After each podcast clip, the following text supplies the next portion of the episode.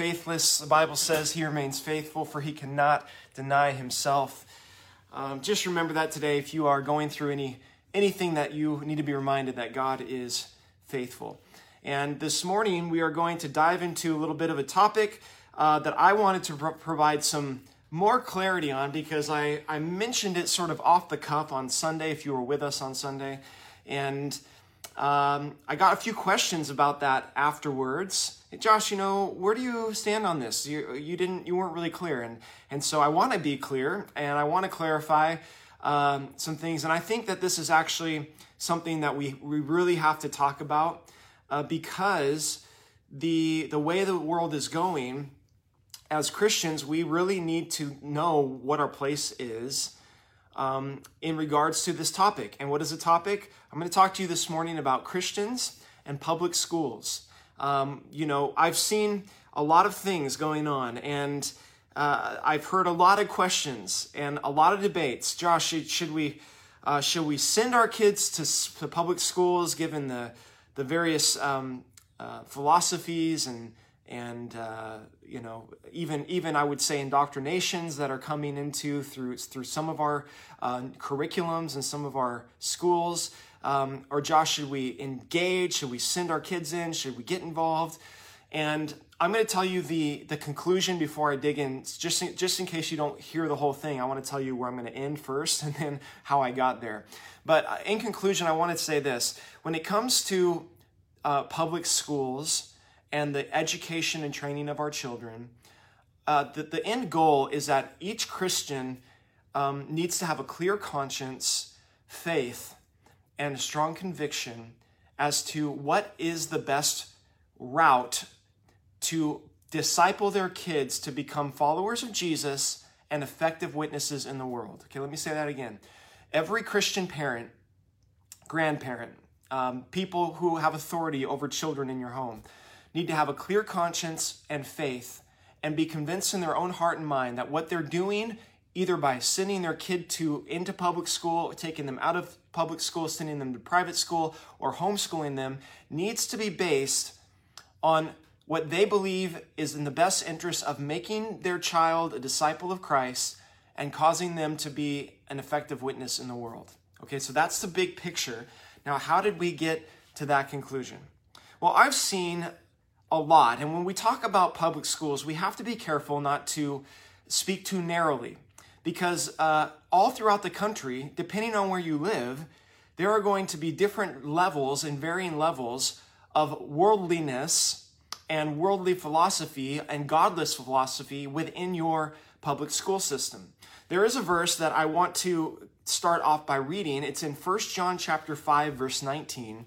And this is a principle that doesn't just uh, apply to this subject, but every subject when it comes to us living in a world that is that is uh, fallen, right? There that is at enmity with God, and it's First John five nineteen, and there John says, "We know that we are of God, right? As Christians, those who are in Christ, we know we are of God, right? We're not of this world. Our citizenship is first and foremost in heaven. We are children of Christ." Uh, born again through the blood of his sacrifice through his redemption. And, and so we know that we are of God. But then he says, and we know that the whole world lies under the sway of the wicked one. Now, catch that, church. Do not be ignorant of this. We are of God. We are set apart. God is, is with us. God, the Holy Spirit, is in us, and He's working through us. But this whole world, even those who would call themselves moral, the political systems of the world, the uh, authority systems of the world, while they are ordained by God for a purpose, they are also mostly under the influence and the sway, the directing of the evil one. Uh, I'll put it like this you're only in one of two categories in this world. You are either of God or you're not of God, and you are a person who is going to be heavily influenced by and swayed by the worldview of the wicked one. Who is the wicked one? Satan and his demons.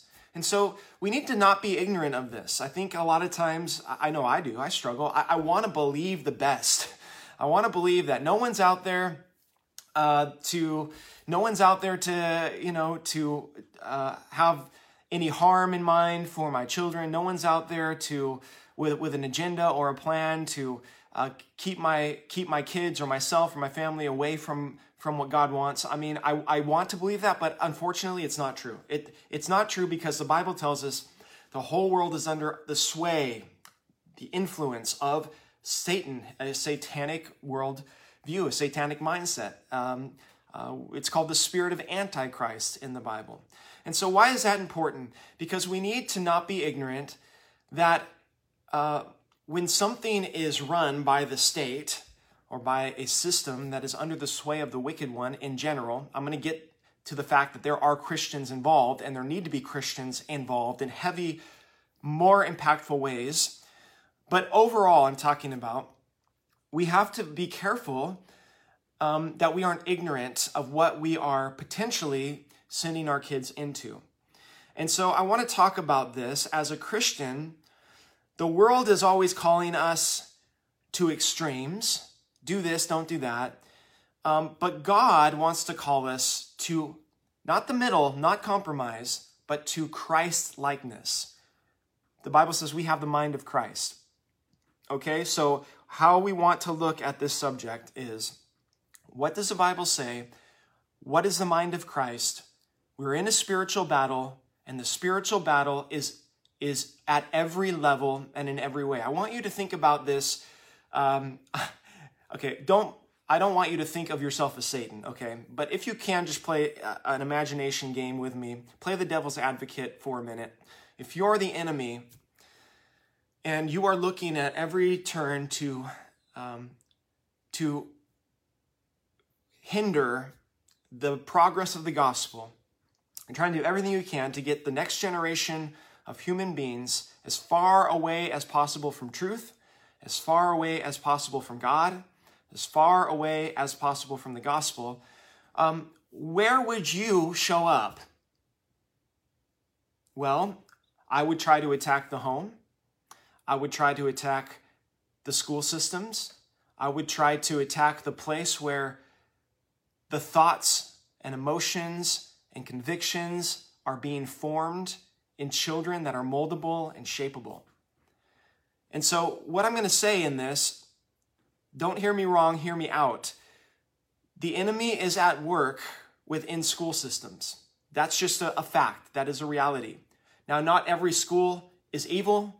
Uh, certainly, man, uh, can anyone kind of raise their hand online and say, Aren't we grateful for Christian teachers Christian administrators, Christian school board members that are fighting the good fight to protect the hearts and minds of our kids. I, I, uh, I went through public school and I, I survived. Um, and I had a great youth group. I was, I was plugged in at church. I had great Christian friends. That helped me a lot. Um, I, I got out of school, you know, obviously seeing some things I wish I hadn't seen, being exposed to things I wish I hadn't been exposed to. But overall, um, unscathed uh, by the world, and even saw my friends, some of my friends in, in school, come to Jesus. I mean, listen, that's incredible. But I have looked and I've seen the opposite in some of some of my friends, family members that, that weren't really anchored at the time, and within within weeks to months, their life was in the pits. Now that's because they're sinners, and that's because it's it's it's their own choice but the, I saw the influence of things at school and and uh, the, un, the, the lack of involvement um, from maybe parents or church cause that person to drift into the world at a rapid pace. So how do we find this balance? I want to talk to you guys about that today. And I realize that I'm I'm kind of talking in circles, but I hope you're following me. I hope you're tracking with me. I've got five uh, mindsets that we need to adopt when asking the question, how do I engage the public school system? How do I engage my kid, my child, in the public school system? How do I engage as an active member of my city and society and culture as a Christian in the public school system? Well, number one, first thing I want to say, first uh, mindset we need to adopt is that regardless of whether or not you send your child to public school, don't forget that is ultimately the parent's job to prepare, disciple, raise, instruct, and protect their kids. Okay, let me say that again. Regardless of whether or not you send your child to public school, it is ultimately the parent's responsibility to prepare, discipline, raise, instruct, and protect their children. You see, one of the dangers of public school is not just what they might hear from a teacher um, about the homosexual agenda or a secular worldview. It's not just that they might be around people who aren't saved and they might get tempted to do drugs or get involved in sexual prom- promiscuity. Those are dangerous. But, but what's, what's, what makes it even more dangerous is when the parent of that child is disengaged from raising their kid. Always remember, schools, we as parents, we entrust our children to schools to educate them, not to raise them. We entrust our children to schools to educate them, not to raise them. That is your job. That is my job. If when my student comes home and I'm not engaging them in the gospel, I'm not engaging them in the reading of God's word, I'm not engaging them in conversation about, hey, what are you hearing? What are you being tempted by? Uh, what, what kind of ideas are you, uh, did you hear and now you're wrestling with them? Can we talk about it? Can we pray about it? Okay, what does the Bible have to say about it? You, you get what I'm, I'm, you catch what I'm throwing out? Um, I think we need to equip our parents that you can do this. I know the intimidation factor in raising kids. I have three of them. Um, and I know at times you feel like you fail, like you failed in this responsibility. But here I want to encourage parents today, grandparents even, because grandparents, you play an active role in the, in the relationship you have with your grandkids. They hear you in a different way they hear their parents. And so I want to encourage you. We're going to equip you guys. We are going to work hard at this church to provide you tools to engage your kids in conversation and discipleship. You can do it with God's help and strength. It is within your reach. It's within your calling as a parent. I know that God's going to give you the ability to do it, okay? So that's the first principle. Regardless of which one you decide to do, always remember it's my responsibility first. If, if I don't like something that's being taught, I can re-instruct. I was really, uh, sh- I was really shocked. Maybe you guys, some of, some of you saw this video. I haven't figured out how to play it on Facebook Live yet, so I can't play it for you. But uh, it was a teacher being recorded by a student in a public high school, and she was going on a rant about anti-Trump this and anti-Trump that, and and then she started talking about if you if if you aren't pro homosexual uh, LGBTQ SYT, then you can just get out of my class. You're you bigot. And then she goes on to say, and you know what? You don't need to listen to your parents. You don't need to agree with what they have to say. This is a, a public high school room. Now, I'm not saying this is happening in every public high school. I'm not saying it's happening in every class. It's not, but it is happening in some, and we don't we need to be aware that it is, that there are some influences out there that are saying you don't need to listen to your parents. You, you don't need to, to listen and heed their instruction and their advice and their counsel and their wisdom. Um, and that is satanic, you guys. That is satanic. We want our kids to think for ourselves, but we have a responsibility to raise them in the Lord. So that's the first one. Second one, uh, second thing I want you to think about in regards to public schools and the education of our children is um, don't merely view school as a pathway to education, view it as a mission field. Okay? Say it again. Don't merely view school as a pathway to education, view it as a mission field. Now, think of it in this way. As a church, when we send out a missionary, let's say to go to Africa or India or South America or China, what do we do? Well, we put them through training.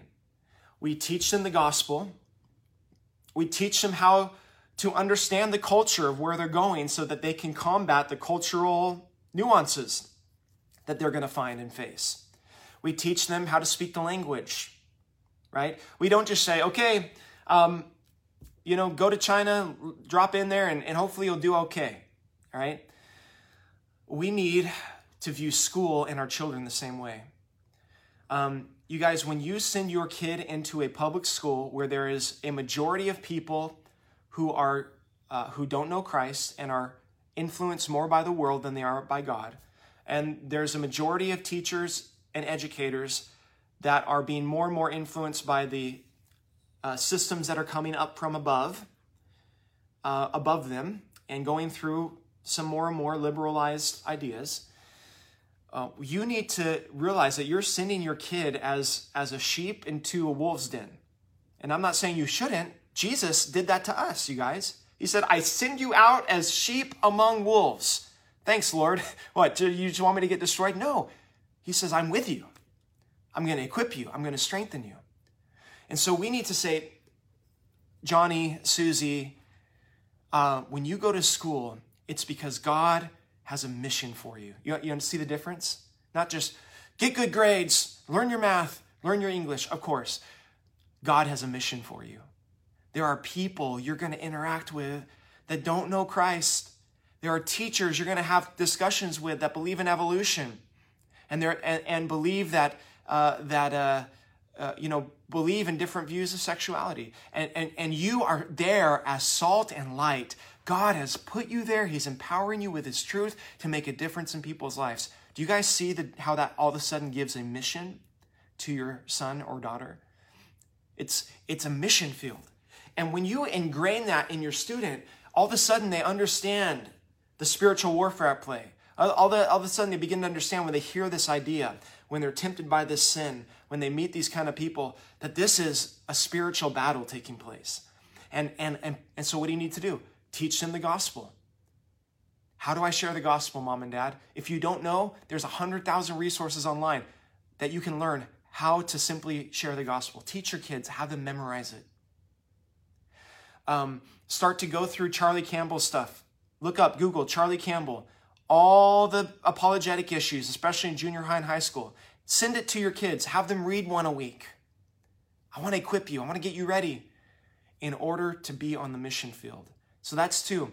Don't merely see school as a pathway to education, see it as a mission field that I need to actually train my child to be thrust into a mission minded environment, okay? Place where people need Jesus. Um, because if they don't view it that way, uh, they will pick up ideas. And if they don't know how to combat those, they're very attractive. Satan is makes, you know, Adam and Eve, garden, fruit, he knows how to make evil things attractive. Satan is very good at that. And so we need to give them eyes to see. Uh, you guys know the stats, right? When um, Christian students, the majority of them, when they enter into college, uh, I saw this Lifeway research, I'm looking at it right here.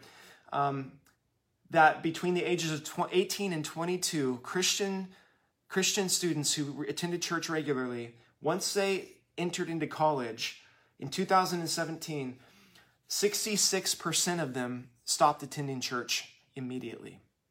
66% for various number of reasons. And only 30% of those 66% ended up coming back into the church and into the faith. That, that's, that's 36% of students, you guys, that are raised in Christian families that are entering colleges, hearing these ideals, hearing these philosophies of the world, hearing these teachers tell them they're stupid, they're uneducated, they're ignorant, they're bigots if they believe in this God and in this Bible and in Jesus, and they're swallowing it hook, line, and sinker. Um, I think the lines become a little more clear, at least for me, okay? My opinion. The lines become a little more clear when it comes to higher education than, it, than high school and, and junior high and, and elementary. Because I, I think more and more our, our public higher education schools are becoming really indoctrination camps for students to hate our country, um, to not believe in God, and to adopt uh, distorted views of, of human sexuality and evil and good and morality and all the rest. So that's my opinion. Um, I think if you're going to be a doctor, a lawyer, an engineer, there are certain things where you have to have that higher education. But I think it's healthy for parents to say, hey, what's God leading you to do? Let's not just do college just because we have to do college. Like, let's think about it. Let's be intentional and focused and and what's God calling you to? Do you, do you want to take a year off? Do you want to explore? Do you want to look into a trade? Do you want to look into an internship? Do you want to hey, it's okay to think a little differently as a Christian than just thrusting them off into a school because we want to have that pride, that pride of the world, you know, and that, that degree and that education because we need to be real, realistic here. It's, it's getting bad, you guys. It's getting bad out there. Okay, I'm I'm rambling. Number three, number three. As a parent, be completely aware and in authority over the influences and experiences that your child is having at school. I'm gonna I'm gonna empower you, parent, right now. You have a God given authority over your children. Your child does not deserve complete autonomy, complete individuality. Yes, you are nurturing their individuality. You are recognizing that they have their own unique strengths and callings. You're not trying to force who you want them to be on them. No, that's not what I'm talking about. But you have a, and I have a responsibility to say, I can exercise God granted authority in my kids' lives. I don't have to let them watch that movie. They don't deserve it. I don't have to let them have those friends. I don't have to let them do whatever they want with their time. I can manage it. I can set expectations. I can I can influence and I can encourage and I can exhort and I can discipline my kid when they're off course. I have to do that. Why is this so important? Because I think it's easy today for a lot of Christians to adopt an apathetic approach to handing their kids off. You know, I just drop them off at school, and whatever happens there, happens there. I just trust my teachers. Uh, I just drop them off at church, and whatever happens there, happens there. No, no, no, no, no, no. Whatever happens there, God's going to hold you accountable, whether you knew about it and whether you did anything about it. You've got to get involved. I have to get involved. Years ago, maybe four or five years ago, my five year old niece, this is, and we were in Northern California in a conservative pocket of Northern California, if you can believe it. There are some of those there. Um, Northern California, conservative pop pocket, charter school, five year old kindergarten class. She comes home and says, Mommy, my teacher read me a book today that made me feel uncomfortable. Oh, really? What, what was it about? Oh, it was about two bunnies, two boy bunnies that wanted to get married, and the evil donkey, President Trump, and the evil Pence wouldn't let them get married. And and she told me about this, and I'm just going, wait a minute. So I looked it up online. I looked up this book. I forget what it's called. You can look it up if you if you really want to. Um, but sure enough, all fully illustrated, fun, cute art, you know, children's book about two gay bunnies that want to get married and the evil president won't let them and and finally they get rid of him and they have their rights to get married. 5 years old kindergarten class in a conservative a county in a charter school. It only takes it only takes one teacher who feels like it's their job to indoctrinate our kids to believe and accept what they their worldview. It only takes one. And I realize it, it, we can. Well, we're in Missouri. We're we're in conservative land. You know, uh, everyone's a Christian. Everyone's moral. Uh, no, no, folks. It's here too. It's coming in everywhere. The enemy is clever. And so, what do we need to do? We need to realize I have a responsibility. And I was so proud of my sister in law because she took that book and she went to that principal and she said, This is unacceptable. You are not going to, to sexualize and define my, my child's view on human sexuality in, in a kindergarten, much less any other grade. This is unacceptable. And they removed that. And, and so here's the, the point uh, we don't we can't afford as parents to to adopt an apathetic approach to our children's um, experiences. We are now. Are we going to be able to protect them from everything? No. Do we need to be helicopter hover hover parents? no. But here's a good analogy I've, I've always liked when it comes to raising kids. Um, it's like a triangle. on either side, you have, on one side, you have freedom. On the other side, you have responsibility. Okay? And, uh, and, and, and as a child gains more responsibility, they are granted greater freedom. And when they gain a little more responsibility, they're granted greater freedom until they finally can be released to be autonomous, make their own decisions, be, be uh, accountable to them and God, move out of under your authority as parents.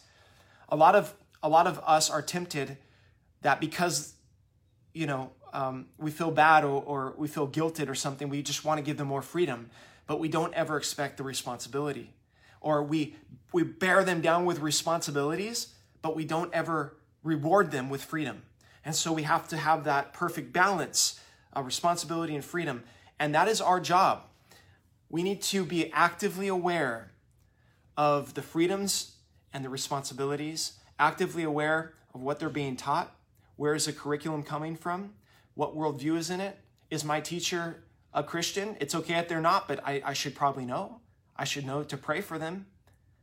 And so I know this sounds overwhelming, but you know, if we want to be good parents and we want to send our kids into public school or private school for that matter, because it can be just as bad in some private schools, and even in homeschool, we have to take responsibility and ex- exercise our God given authority. Don't be afraid to set boundaries for your children. Don't be afraid to get in the face of a teacher or to go to a school board meeting and stand up and say, listen, this is not okay, um, what's happening here, because of where I'm at as a Christian. Uh, you might not always win, you might not always be heard, but you have, the, and I have the responsibility to try. Number four, and uh, I'm going to just kind of tie this in and go short because I already talked about it. Number four, be an active participant in the direction of your school. Um, I went. I recently went to a school board meeting about a face mask mandate in, in the St. Joe School District. And I went there as a parent and as a Christian. To me, the biggest things are not the face masks. Yes, I have my own convictions about masking kids. I don't think it's, it's effective. I think there's too much science out there and too much evidence out there right now for it to be argued uh, without a reasonable doubt that it's effective or safe or healthy to mask our children. That's my personal conviction. But as a Christian, I don't like seeing um, uh, lies perpetrated and fear perpetrated to try to get people to do things. And so, as a parent and as a Christian, you don't have to agree with me. I don't. I, I, I respect that, but I felt I have to go say something.